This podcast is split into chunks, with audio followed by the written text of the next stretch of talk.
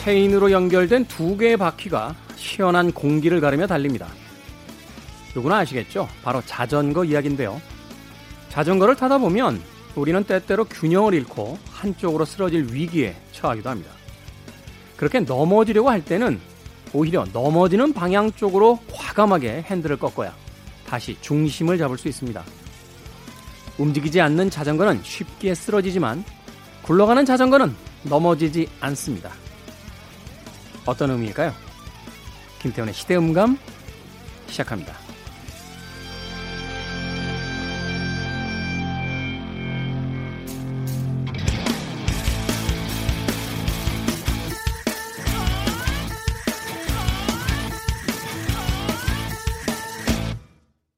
그래도 주말은 온다. 시대를 읽는 음악 감상의 시대음감 김태훈입니다.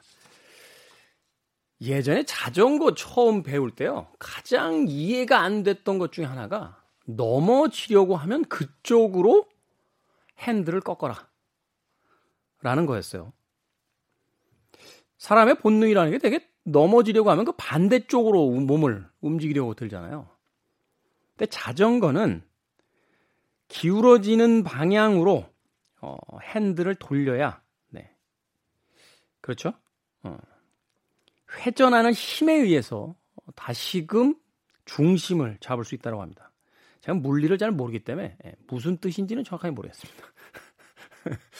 이제 전문가와 비전문가의 차이는 할 줄 아는 것과 이제 그것을 설명할 줄 아느냐 이 차이인데 물리에는 제가 전공이 아니기 때문에 아마도 자전거 타시는 분들은 한 번쯤 다 들어보셨을 그 배울 때의 이야기가 아닌가 하는 생각이 들어요. 스포츠라든지 레저를 하다 보면 비슷한 경우를 많이 그 겪게 되죠. 대표적인 게 뭐 스키 탈 때도 그렇고 어, 오히려 속도가 난다라고 겁을 집어먹고 몸을 뒤로 빼게 되면 타다가 넘어지게 됩니다. 오히려 몸을 앞으로 숙여야 그 스키 플레이트가 네, 이 눈에 탁 붙으면서 오히려 그 중심을 잡는데 아, 더 좋은 효과를 발휘하게 됩니다. 세상 사는 이야기입니다. 우리는 어떤 음, 일이 있을 때마다 애써 그 일들을 외면하려고 하고 또 사람들이 뭔가 꼬치꼬치 캐묻는 것에 대해서 무조건 어, 이 시간이 지나기를 혹은 남들이 그 부분을 쳐다봐주지 않기를 바라면서 어, 뭐라고 할까요? 대책 없이 그 상황을 맞이할 때가 있는데 어릴 때부터 배웠던 자전거 타기의 이야기는 어, 우리 삶의 이야기에 하나의 훌륭한 은유가 되지 않을까 하는 생각이 들어요. 넘어지려고 할 때 그 넘어지려고 하는 방향에 있는 이야기들을 더 정직하게 내놓고 또 그 부분에 대한 이야기를 사람들과 나눌 수 있을 때 오히려 그 위기를 더 잘 극복할 수 있는 게 아닌가 하는 생각이 듭니다. 말은 쉬운데요. 어, 쉽지는 않습니다. 네, 쉽지는. 쉬운 얘기만 하겠습니까? 자전거 타기처럼 그렇게 인생을 살았으면 좋겠다 생각하는 주말이군요. 자, 김태훈의 시대음감, 시대 이슈들 새로운 시선과 음악으로 풀어봅니다. 토요일과 일요일 오후 두 시 오 분, 밤 열 시 오 분 하루 두 번 방송되고요. 팟캐스트로는 언제 어디서든 함께 하실 수 있습니다.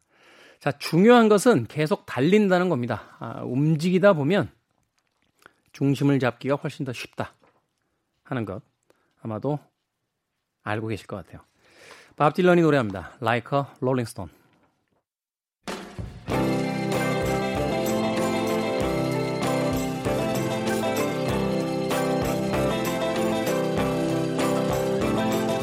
Once upon a time you dressed so fine through the bumps of dime in your prime. Then you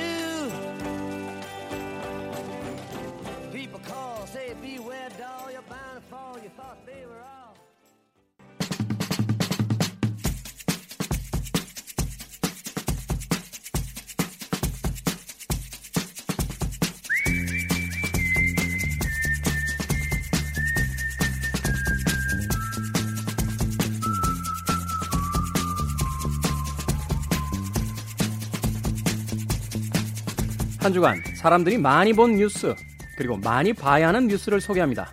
Most and Must 케이비에스 저널즘 토크쇼 제이의 김학순 팀장 나오셨습니다. 안녕하세요. 네, 안녕하세요. 자, 참고로 지금 저희가 방송 녹음을 하고 있는 시점은 목요일 현재까지 나온 기사들과 상황을 바탕으로 진행되는 점 이해해 주시길 부탁드리겠습니다. 자, 한 주 동안도 또 많은 뉴스들 쏟아져 나왔죠? 네, 네이버에서 지난 한 주간 많이 본 뉴스를 모았는데요. 지난 한 주도 역시 뉴스 소비량이 굉장히 많았습니다. 네. 가장 많이 본 뉴스 일 위는 키워드가 이렇게 나와요. 윤미향, 할머니, 그리고 이용수. 음. 네, 우리 엠씨도 이제 페이스북에 올리셨던데 이 윤미향 당선인과 그리고 정의연의 문제는 흑백 논리로 무자르듯이 우리가 자를 수 없는 그런 문제입니다. 그런데 이게 굉장히 화제가 되고 있고 사람들이 계속 관심을 보이고 있는 거는 어쩌면 우리가 모두 위안부 문제에 대해서 좀 부채의식을 가지고 있기 때문이 아닌가라는 생각이 들어요. 그동안 위안부 문제에 대해서 정의연이 삼십 년 동안 수요 시위를 해왔고 잘했을 것이다. 설마 잘하겠지라는 생각을 가지고 어떻게 보면 우리가 모두 아무것도 하지 않았잖아요. 네. 아무것도 하지 않았는데 그 무작위에 대한 결과를 지금 보면서 내가 왜 그때 좀 관심을 기울이지 않았을까? 좀 더 봤어야 되는데 라는 생각 때문에 뉴스를 더 많이 보고 계시는 것 같습니다. 일단 이용수 할머니가 어, 이 차 기자회견을 했어요. 월요일에 이 차 기자회견을 했는데 그 내용은 뭐 거의 그 전과 비슷합니다. 윤미향 당선이 이제 방송이 나가는 시점에는 국회가 이십일 대 국회가 개원하기 때문에 네. 윤미향 의원이 되는데요.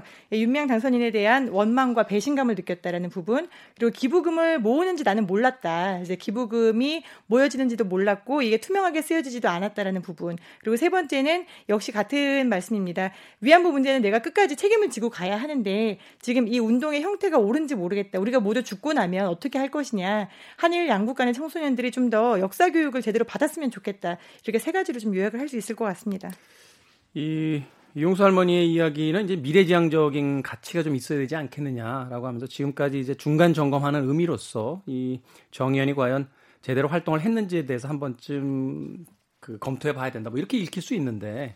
사실 이 사안 자체가 그렇잖아요. 이게 어느 쪽이 절대 악이고 어느 쪽이 절대 선인 무슨 그 헐리우드 블록버스터의 대결이 아니라 그 이 사안 속에서 이제 검사를 해봐야 될 것들 또 그리고 한 번쯤은 그 시비를 좀 논해볼 부분들도 있습니다만 운동의 어떤 정신이라든지 방향에 대해서 우리가 어떤 의구심을 갖는 건 아니거든요.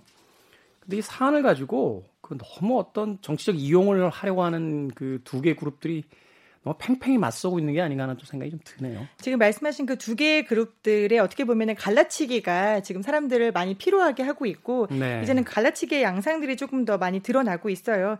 첫 번째는 이 보수 언론들, 이른바 보수 언론들에서 이야기하고 있는 정파적인 사용법인데요. 이 정의연 문제를 이제 회계 부정이라든가 아니면 우리가 좀 더 놓쳤던 부분들을 제기하는 건 좋았습니다. 하지만 이제 이 문제를 가지고 정의연과 청와대까지 엮어 들어가고 있거든요. 청와대에 있는 사람이 알고 보니 정의연 사무총장의 남편이더라. 그래서 청와대에서는 정의연을 감싸고 윤미향을 두둔하고 있다라는 그런 문제 제기도 하고 있고요. 더 나아가서 이 정의연이라는 곳에 대한 문제 제기, 즉 시민단체, 정의연, 그리고 민변, 참여연대 이렇게 세 가지의 명함이 없으면은 우리가 이 정부에서 이 정권에서 명함을 들이 뭐 어떻게 한 자리 못 차지한다라는 식으로 시민단체 활동 자체를 폄훼하면서 정의연을 이제 여성들의 참여연대다라고 또 이제 이야기를 하고 있습니다. 그러니까 이게 어떤 그 어, 벌어진 일에 대한 근거가 있어서 이렇게 비난하는 것은 좀 이해를 하겠습니다만 그 확인되지 않은 그 일들에 대한 아, 무차별적인 어떤 비난들이 쏟아지고 있는데 조금 사안을 보고 있는 시민들이 좀 차분하게 좀 대처해야 되는 시기가 아닌가 하는 생각이 듭니다. 네, 또 진보 진영에서는 이제 할머니에 대한 배후설을 또 얘기를 하고 있거든요. 이제 할머니 기자회견 하신 다음에 이제 이용수 할머니 어떻게 보면 우리가 인권 운동가라고 부르는 게 맞을지도 모르겠습니다만 할머니의 배후가 있다. 누군가가 할머니를 조종하고 있고 할머니의 기억이 조작되었다라는 이야기를 또 진보 진영에서 꺼내자마자 보수 언론에서 이걸 또 아 그래 기억이 조작됐다고 너네 지금 공격하는 거지? 그러면은 우리가 기억에 의존해 왔었던 이 위안부 운동 자체를 믿을 수 있는 거야? 라는 데까지 지금 전개가 되고 있는데요. 여기에 대해서 이용수 할머니가 이제 목요일 김현정 뉴스쇼에 나와서 이렇게 얘기를 했어요. 저는 백 번, 천 번 얘기해도 저 혼자밖에 없습니다. 제가 바보입니까? 제가 치매입니까? 치매된 할머니를 끌고 다니면서 이용한 거 그렇게밖에 안 보여요. 나는 치매가 아닙니다. 분명합니다. 라고 이제 이야기를 했습니다. 하, 참. 아무튼 좀, 음, 좀 마음이 좀 씁쓸하네요. 네. 다음 뉴스 보죠. 네, 두 번째로 많이 본 뉴스 역시 이제 코로나 그리고 확진이라는 단어가 많이 검색이 됐어요. 네. 지금 우리가 온라인 배송이 많이 늘어났잖아요. 코로나 이후에 어떻게 보면 우려가 됐고 예상이 됐던 건데 국내 최대 업체들 두 곳이 확진자가 나와서 지금 계속 번져나가고 있는 모양새입니다. 쿠팡과 마켓컬리의 물류센터에서 일하는 직원들이 감염이 됐고요. 이게 또 이제 부천의 인근 콜센터, 우리나라에서 가장 규모가 큰 천육백 명 정도가 근무하는 콜센터라고 하는데 여기까지 지금 번져가고 있습니다. 네, 뭐 뉴스 저도 봤습니다만 거리 지키기도 잘 안 됐고 그다음에 이제 그 마스크 착용도 거의 되지 않은 상태고 심지어 이제 일용직 노동자들이 많았기 때문에 그 어느 정도 증상이 나타난다라고 해서 일을 쉴 수 없는 뭐 그런 어떤 악조건 속에서 이제 이 코로나가 갑자기 번지게 된 것 같은데 이게 참 우리 사회의 어떤 모순들을 한 군데다 몰아넣고서 이제 갑자기 일이 터진 것 같아서 참 쳐다보고 있는데 마음이 좀 답답하네요. 말씀하신 대로 우리 사회의 모순이라는 게 이번 확진 경로를 보면은 좀 많이 드러나요. 어떻게 콜센터에서 일하는 사람하고 물류센터에서 일하는 사람이 연결이 됐을까라고 보니까 어, 이분이 콜센터에서 일을 하시는데 주말에는 물류센터에서 또 아르바이트를 합니다. 그렇죠.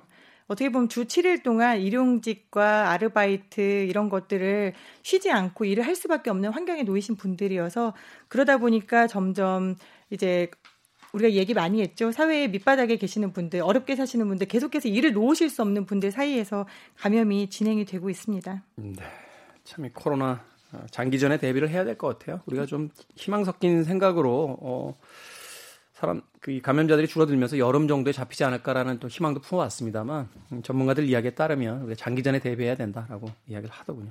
다음 뉴스 또 소개해 주십시오. 네, 마지막으로는 이제 민식이법 관련해가지고 스쿨존에서 일어난 교통사고에 다들 관심이 좀 많으셨는데요. 네. 이번에 경주 스쿨존 사고라는 게 또 뉴스 키워드에 올랐습니다. 혹시 내용 들어보셨어요? 영상도 봤는데요. 다행히 그래도 아이가 이제 그 크게 다치진 않은 것 같아서 다행이긴 한데 여기 그 자동차 전문가들 또 교통법 전문 변호사들의 의견까지 보니까 이게 다 갈리더라고요. 어, 상당히 많이 갈리고 있습니다. 일단은 네. 진술도 갈리고 있고 그다음에 이 사고가 일어난 뒤에 사고 피해자 즉 어, 자전거를 타고 갔던 어린이의 누나죠. 그 누나가 어, 영상을 올린 거예요. 그 어린이들 초등학생 두 명이 놀이터에서 약간 실랑이를 벌이고 있었는데 그 뒤에 아이가 자전거를 타고 갔더니 실랑이를 벌였던 다른 쪽의 아이의 엄마가 자동차를 타고 쫓아가서 고의적으로 사고가, 사고가 일어난 게 아니냐라는 의혹을 제기를 하면서 이 문제가 지금 커지고 있는데요. 말씀하신 대로 교통사고 전문가들의 견해도 지금 갈리고 있고요. 그다음에 이제 교통사고를 일으켰던 그 당사자의 입장도 좀 갈리고 서로 간의 진술이 갈리고 있는 상황이어서 이게 뭐 고의적인 사고다라는 키워드가 많이 검색이 되고 있는데 그 부분은 좀 더 들여다봐야 할 것 같습니다. 맞습니다.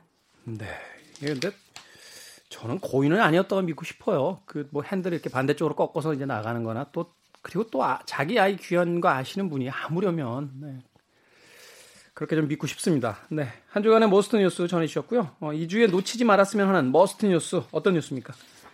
네, 제가 찾아보니까 정확히 일 년 전에 제가 이 자리에서 그 김혜자 씨가 나왔던 드라마죠. 눈이 부시게라는 드라마로 네. 백상예술대상을 수상했었다라고 하면서 김혜자 씨의 명대사이자 수상 소감을 전해드렸는데 이 눈이 부시게라는 드라마가 올해에 좋은 프로그램상을 방통위에서 주는 가장 큰 상이죠.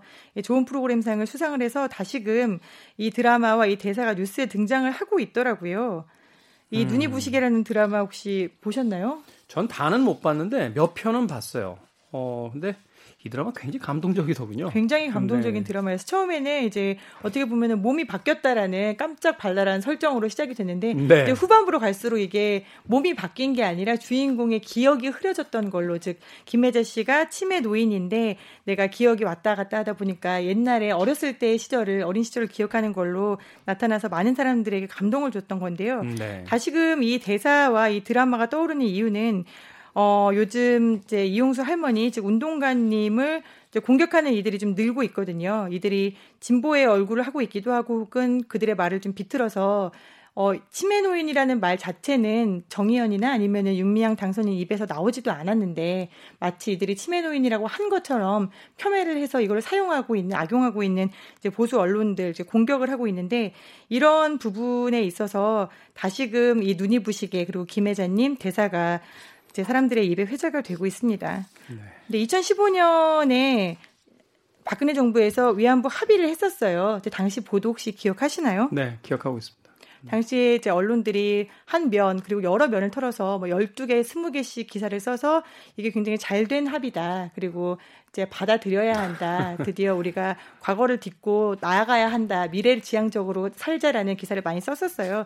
근데 지금 이제 언론들이 윤미향 당선인과 정의연이 당시 이천십오 년도 합의를 알고 있었는데도 할머니들에게 전달을 안 했다라고 공격을 하고 있거든요. 이게 보수 언론들 생각에 이천십오 년 합의가 정말 좋은 합의였으면은 지금 이거를 공격을 하면 안 되는 거죠. 서프라이즈라고 그렇죠. 선물을 들이대야 되는 거잖아요. 근데 이거를 이천십오 년 합의를 알고 있었는데 안 알려줬다라고 하는 거는 그들 생각에도 이천십오 년 합의가 좋은 합의가 아니었다는 거예요. 피해자들의 말을 듣지 않았던 합의였다는 거고요. 그럼에도 불구하고 지금 다시금 이걸 꺼내서 할머니들의 말을 공격하고 기억을 공격하고 있는 행태는 어떻게 보면은 지금 우리가 뉴스 리터러시 얘기를 많이 하잖아요. 뉴스를 보면서 이 뉴스가 정말 진짜인지 아니면 이들이 과거에는 같은 사안에 대해서 어떤 이야기를 했었는지 좀 독자나 시청자들에게 이걸 다 일일이 돌이켜봐라라고 얘기하는 게 어떻게 보면 굉장히 잔인하기도 합니다만 뉴스 리터러시 얘기를 좀 많이 하게 됩니다. 이런 거죠. 그 진보나 보수라고 이제 소위 명칭을 달게 되면 그것이 어떤 하나의 일관된 세계관이 있다는 건데 사안에 따라서 이렇게 입장이 계속 바뀐다는 건 그냥 상대와 대립하는 그 집단에 불과하다. 이렇게 이야기할 수 있는 것이 아닐까 하는 좀 극단적인 생각도 해보고요. 근데 이 치매 노인이란 단어를 그 조롱의 의미로서 사용하는 듯한 이 언론 보도들을 봤을 때 인권의식에 대해서 과연 어느 정도까지 지금 생각을 하고 있는지 좀 궁금합니다. 그리고 마지막으로 다시 한번 연결해서 이야기하는 건 결국은 이 이용수 할머니의 주장이 옳건 그르건 어, 바로 이 위안부 문제의 가장 핵심적인 피해자인데 핵심적인 피해자를 공격하면서 무슨 운동을 하겠다라고 하는 건지에 대해서 사실은 좀 참담한 일주일이 아니었나 하는 생각이 드는군요. 네, 지난 화요일이었습니다. 나눔의 집에서 거주하던 할머니 한 분이 별세했다는 소식이 들려왔는데요.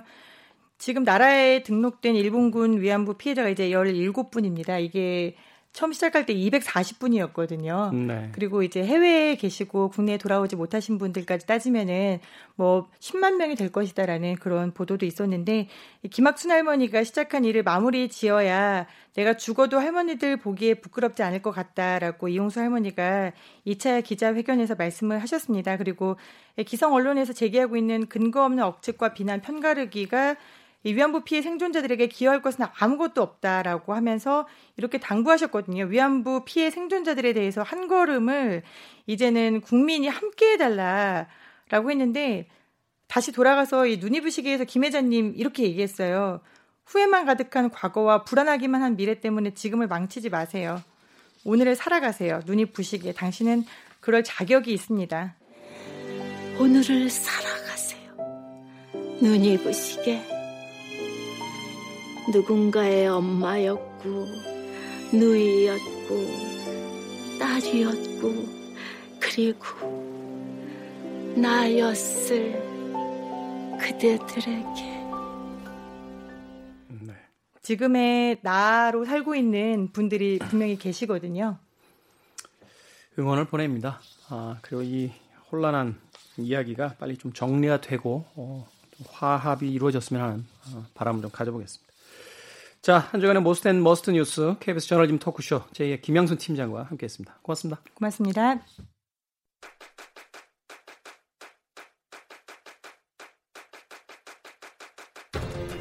그래도 주말은 온다. 김태원의 시대 음감.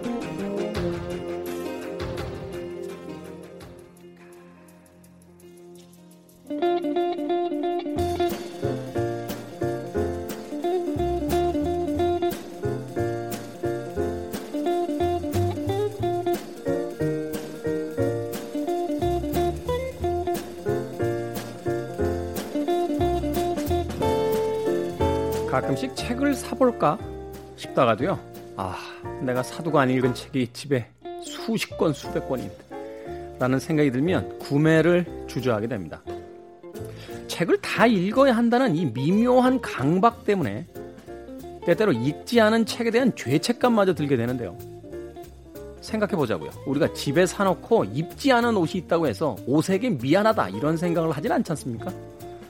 지금 입고 있는 옷만큼이나 지금 읽고 있는 책이 곧 나를 말해줍니다. 우리 시대 주목해볼 만한 책 이야기 책은 북. 생선 김동영 작가 그리고 오늘 함께 하실 새로운 손님 이보람 작가 나오셨습니다. 안녕하세요. 네, 안녕하세요. 네. 아니, 자기 등장하는데 박수 치는 사람이 어딨어요? 아유, 좀 뭔가 새롭게 해보고 싶었습니다. 네. 이보람 작가는 김동영 작가 아세요? 어, 저 연남동에서 책방 하는데 그쪽에 책방에 몇 번 오셨었어요. 네. 그래서 인사 한 번 정도 나누고. 네. 네. 근데 저를 알고 계셨어요.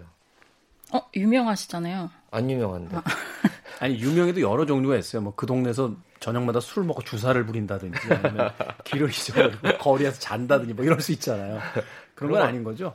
오셔서 소개해 자, 본인 소개를 해주셔서. 본인 아, 그랬구나. 네. 아, 네.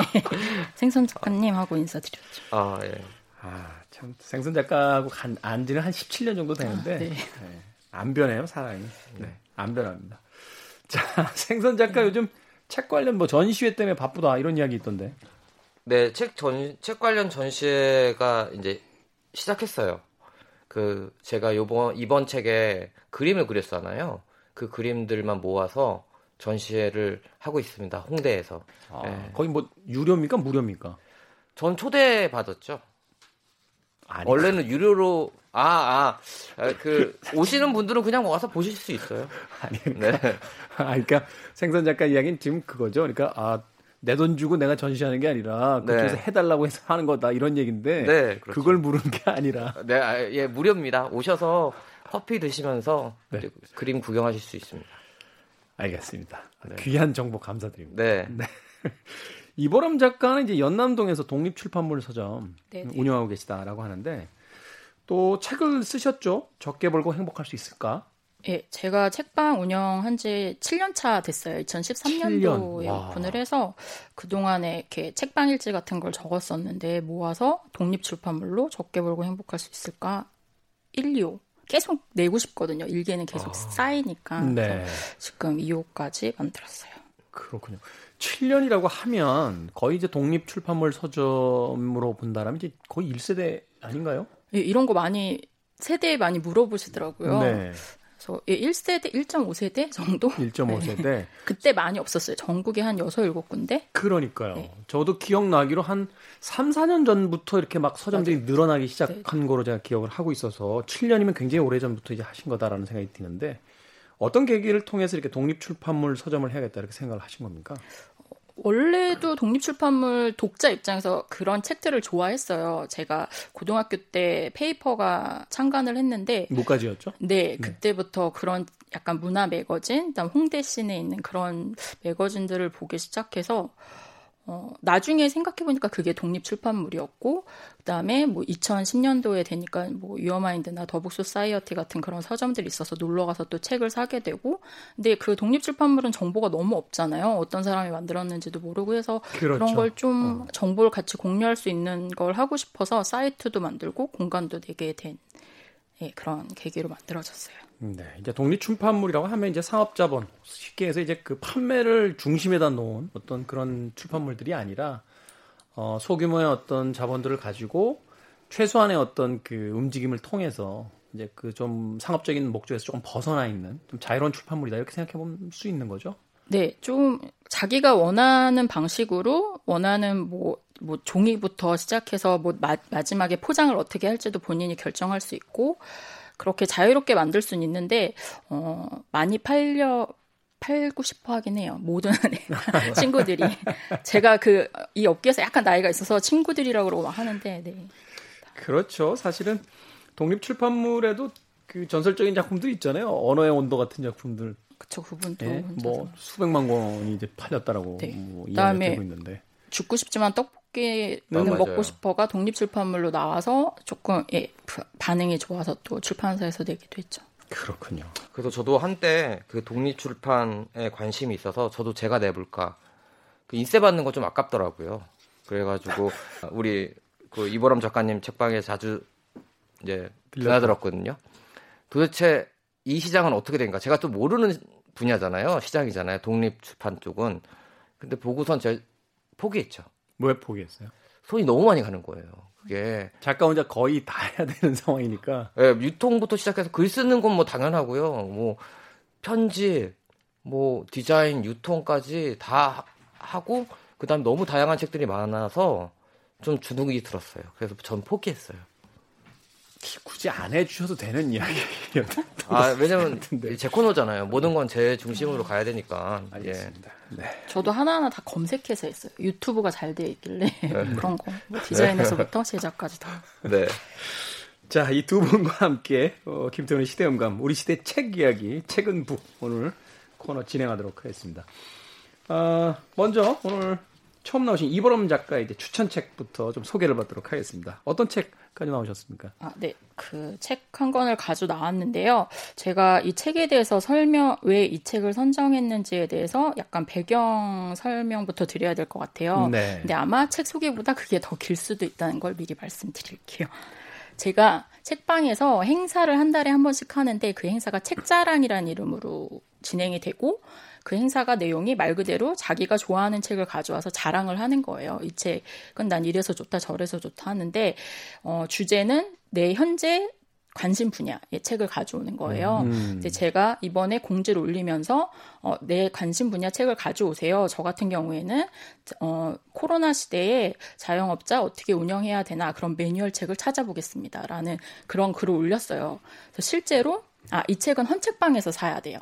약간 베스트셀러나 신간보다는 음. 좀 예, 다양한 책을 좀 보려고 과거에 좀, 좀 시간이 음. 좀 묵혀있는 책들 그런 책도 보고 싶어서 다양하게 가져오게 하려고 헌책방에서 사가지고 오세요 하는데 근데 제가 실제로 최근에 산 책들이 약간 저는 그런 책을 전혀 안 보는데 뭐 마케팅 쪽 아니면 경제서를 막 사기 사더라고요. 네. 제가 현재 소위 책방... 이제 실용서라고 우리가 부르는 네네. 네. 책방을 하면서 어쨌든 코로나 이후에 매출이 많이 떨어지고 뭐 어떻게 해야 될지 잘 모르겠으니까 약간 뭐 자본론 아니면 뭐 저성장 시대 어떻게 살아야 되나 그런 책 아니면 심지어 과학 코너에 가서 시, 그 서점에 전혀 가지 않던 과학 코너에 가서 바이러스 책 그런 것도 한 권을 샀어요. 네. 약간 뭐, 뭐 그런 것도 사고 그다음에 토, 주말은 무조건 책방에서 저는 장사를 해야 되는 사람인데 어, 너무 절박했는지 하루 책방을 토요일 날 접고 코로나 시대에 어떻게 뭐 운영해야 되나 그런 강의도 들으러 가고 네. 근데 갔는데 막 언택트 사업을 해라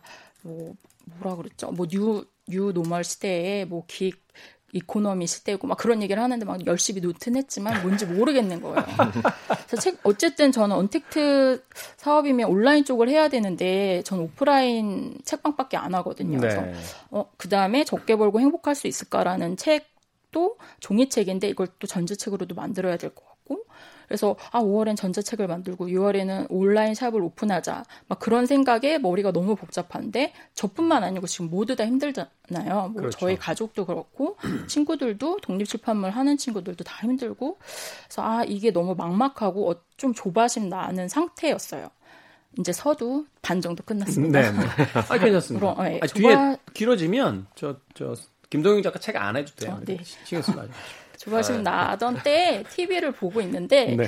그 음악 경영 프로그램이었어요. 그래서 남자 두 분이 나와서 조동진의 제비꽃을 부르더라고요. 근데 그 노래를 알고는 있었는데 티비로 보니까 자막이 나오잖아요. 그 노래 가사가. 가사가. 네.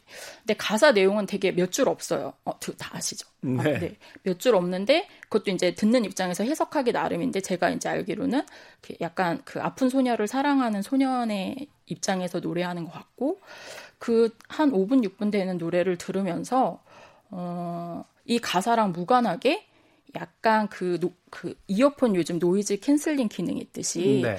저의 이 번잡한 생각들이 갑자기 좀 사라진 거예요. 그 음, 시간 동안. 온전히 음악에 이렇게 몰입이 되는. 네네.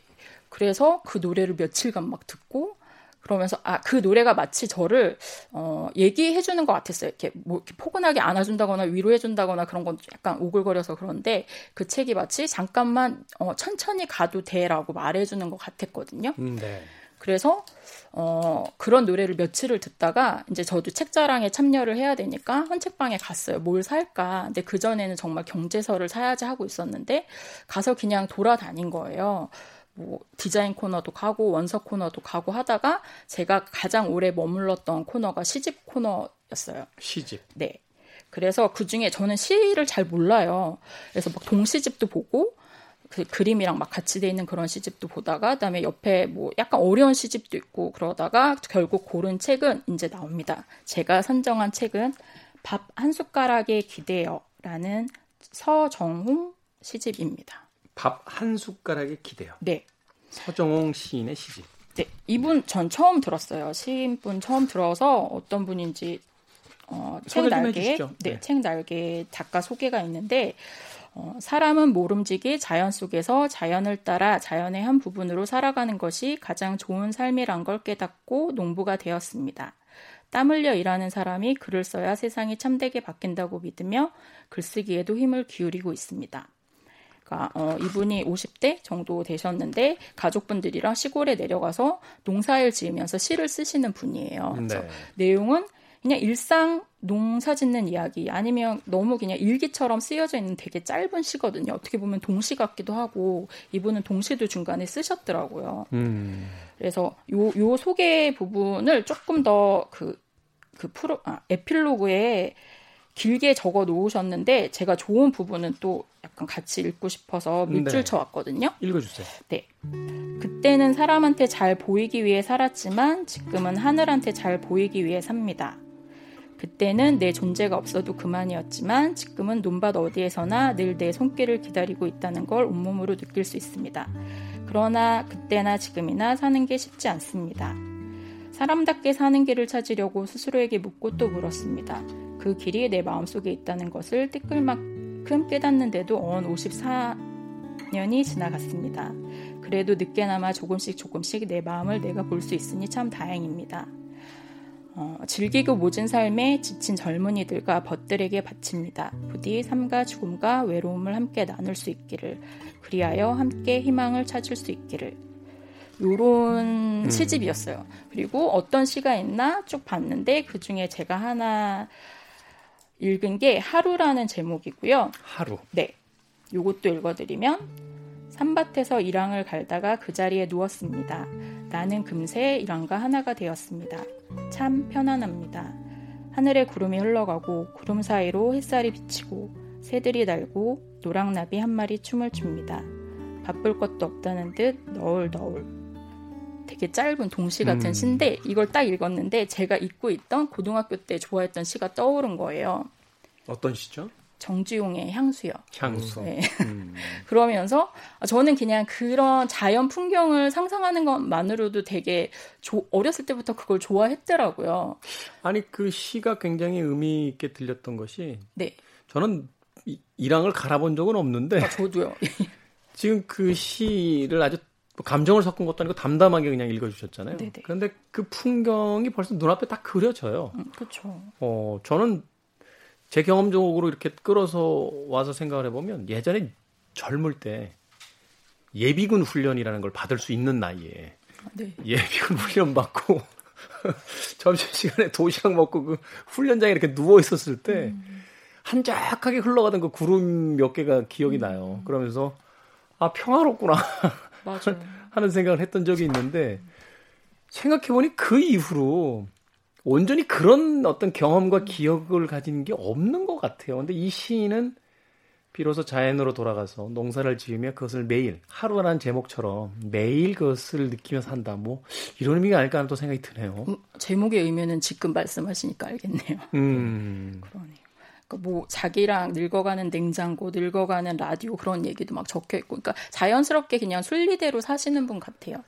근데 저는 좀 삭막한 생각을 하고 막 이렇게 가, 절박하다가 이런 거를 읽으니까 약간 그래 여유를 갖자라는 생각이 들어서 이런 걸 청취자분들한테도 들려드리고 싶어서 가지고 나오게 되었습니다. 네.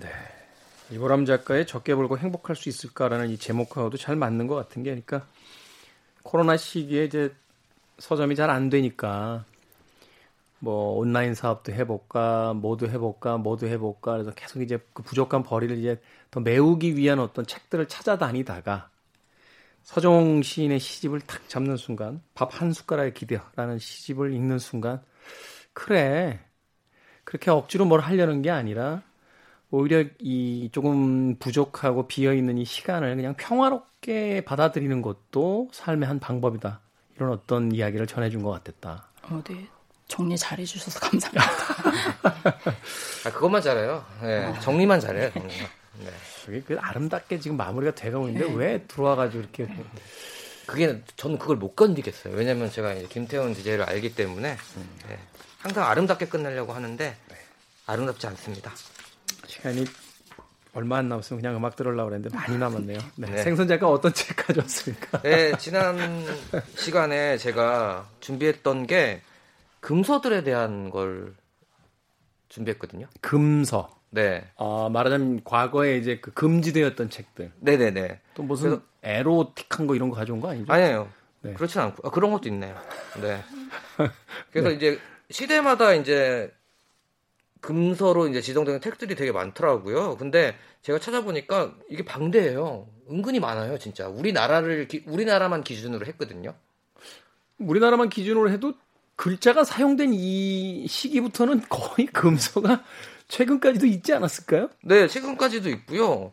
그냥 우선 예전에 사전검열이라고 해서 그런 제도 있었잖아요. 미리 작품들이 나오기 전에 영화나 뭐 음악이나 책 같은 것들을 이제 심사를 해서 만약에 거기 안 허가를 되... 받아야 이제 낼 수 있었던 시기도 있었고요. 네네네. 그냥 사전 검열이 통과돼야지 출판 허가를 받을 수가 있다고 하더라고요. 그 이후에도 그냥 출판이 돼도 네. 뭐 이적 표현물이라고 해서 이렇게 네.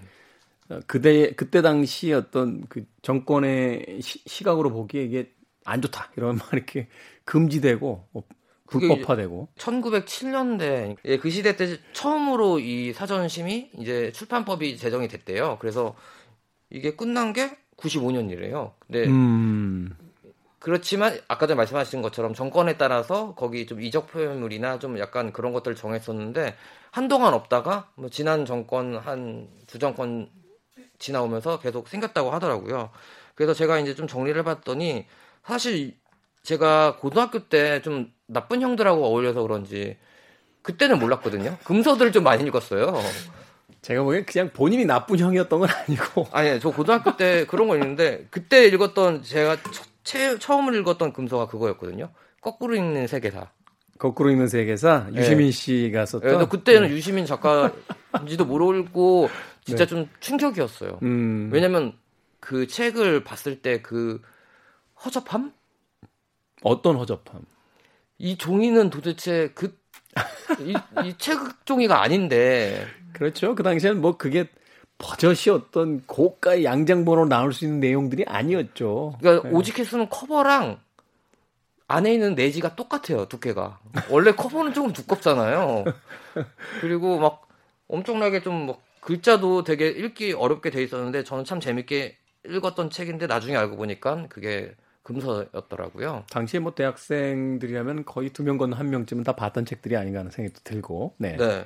이제 저에게 이제 금서가 알려준 게 그게 처음이었고요. 그래서 이제 찾아봤는데 그 금서를 공식적으로 기록한 게 조선왕조실록이래요. 조선왕조실록. 예, 우리 음. 진짜 우리나라에서 제일 긴 책이잖아요. 제일 내용이 많은. 근데 제가 보니까 금서로 정해졌던 게 대부분 그런 것 같아요. 그러니까 그 당시 조선왕조 때는 성리학을 이제 국시로 선택했기 때문에. 네. 뭐 음양사상이나 도가류 이런 책들은 다 그거였다고 하더라고요. 음, 그리고 말하자면 약간 지금 지금 시대의 어떤 기준으로 보면은 저 중국 공산당 기준처럼 뭐 신비류, 뭐 네. 말하자면 네. 뭐 이런 것들 건전한 생각을 저 이렇게 혼란스럽게 만드는 뭐 네. 이런 것들. 그리고 또 심지어는 노자하고 장자와 관련된 책들도 다 금서였대요. 되게 특이하잖아요. 쉽게 해서 이제 유교 성리학 빼놓고는 다 금서라고 이제 본 거군요. 아, 그게 아니고 너무 대신들이 그걸 노, 뭐지 인용을 해서 너무 많이 얘기하는 거예요. 자기들 얘기 안 하고 아 노자왈 뭐 어쩌고 저쩌고 이렇게 얘기하니까 왕이 어. 짜증난 거예요. 그래서 금서로 했대요. 선조 때. 그래서 앞으로 인용하면 그 가만히 안 놔두겠다. 가만히 안 놔두겠다. 아, 말하자면 이제 전하. 뭐 노자가 말하기를 예. 이것은 아니되고 하였어. 이러면 짜증나니까. 아, 자기, 어, 자기가 쓴 것도 아니고 계속 노자 공자 얘기 나오니까 장자 앞으로, 얘기 나오니까. 앞으로 니들 노, 공자나 맹자 빼놓고 인용하면 가만히 안 놔둘 거야. 네. 다 이렇게 그렇게 거군요. 됐고요. 그다음에 재밌네요. 제일 유명한 게 저는 되게 이건 뭐 그랬을 거라고 생각했어요. 홍길동전. 홍길동전. 네. 당시 사회상으로 보면 이제 반체제. 그러니까 백선들을 선동한다고 이거를 금서로 청해서 이거 읽는 사람은 그냥 묻었대요. 묻었다고요? 네. 책도 없앴지만 읽은 사람도 가지고 있는 사람을 묻었대요. 그냥. 대전으로 전할 수 있으니까. 그렇죠. 지금 생각해보면 당시로서는 엄청난 혁명적인 이야기죠. 왜 심지어는 봉건제도에 반기 들었다가 네. 도둑을 의화, 그 의인화시키고 네. 그다음에 마지막에 가서는 체제에 불응하는 사람들 데리고 다른 나라 만들겠다 떠나버리잖아요. 네. 그러니까요. 어, 그러네요. 그게 혁명적인 책이었네요. 또. 그리고 더 좀 어이없었던 건 그 우리한테는 되게 유명한 대동여지도 있잖아요. 김정호. 김정호 씨의 대동여지도. 네. 네. 이것도 금서였대요.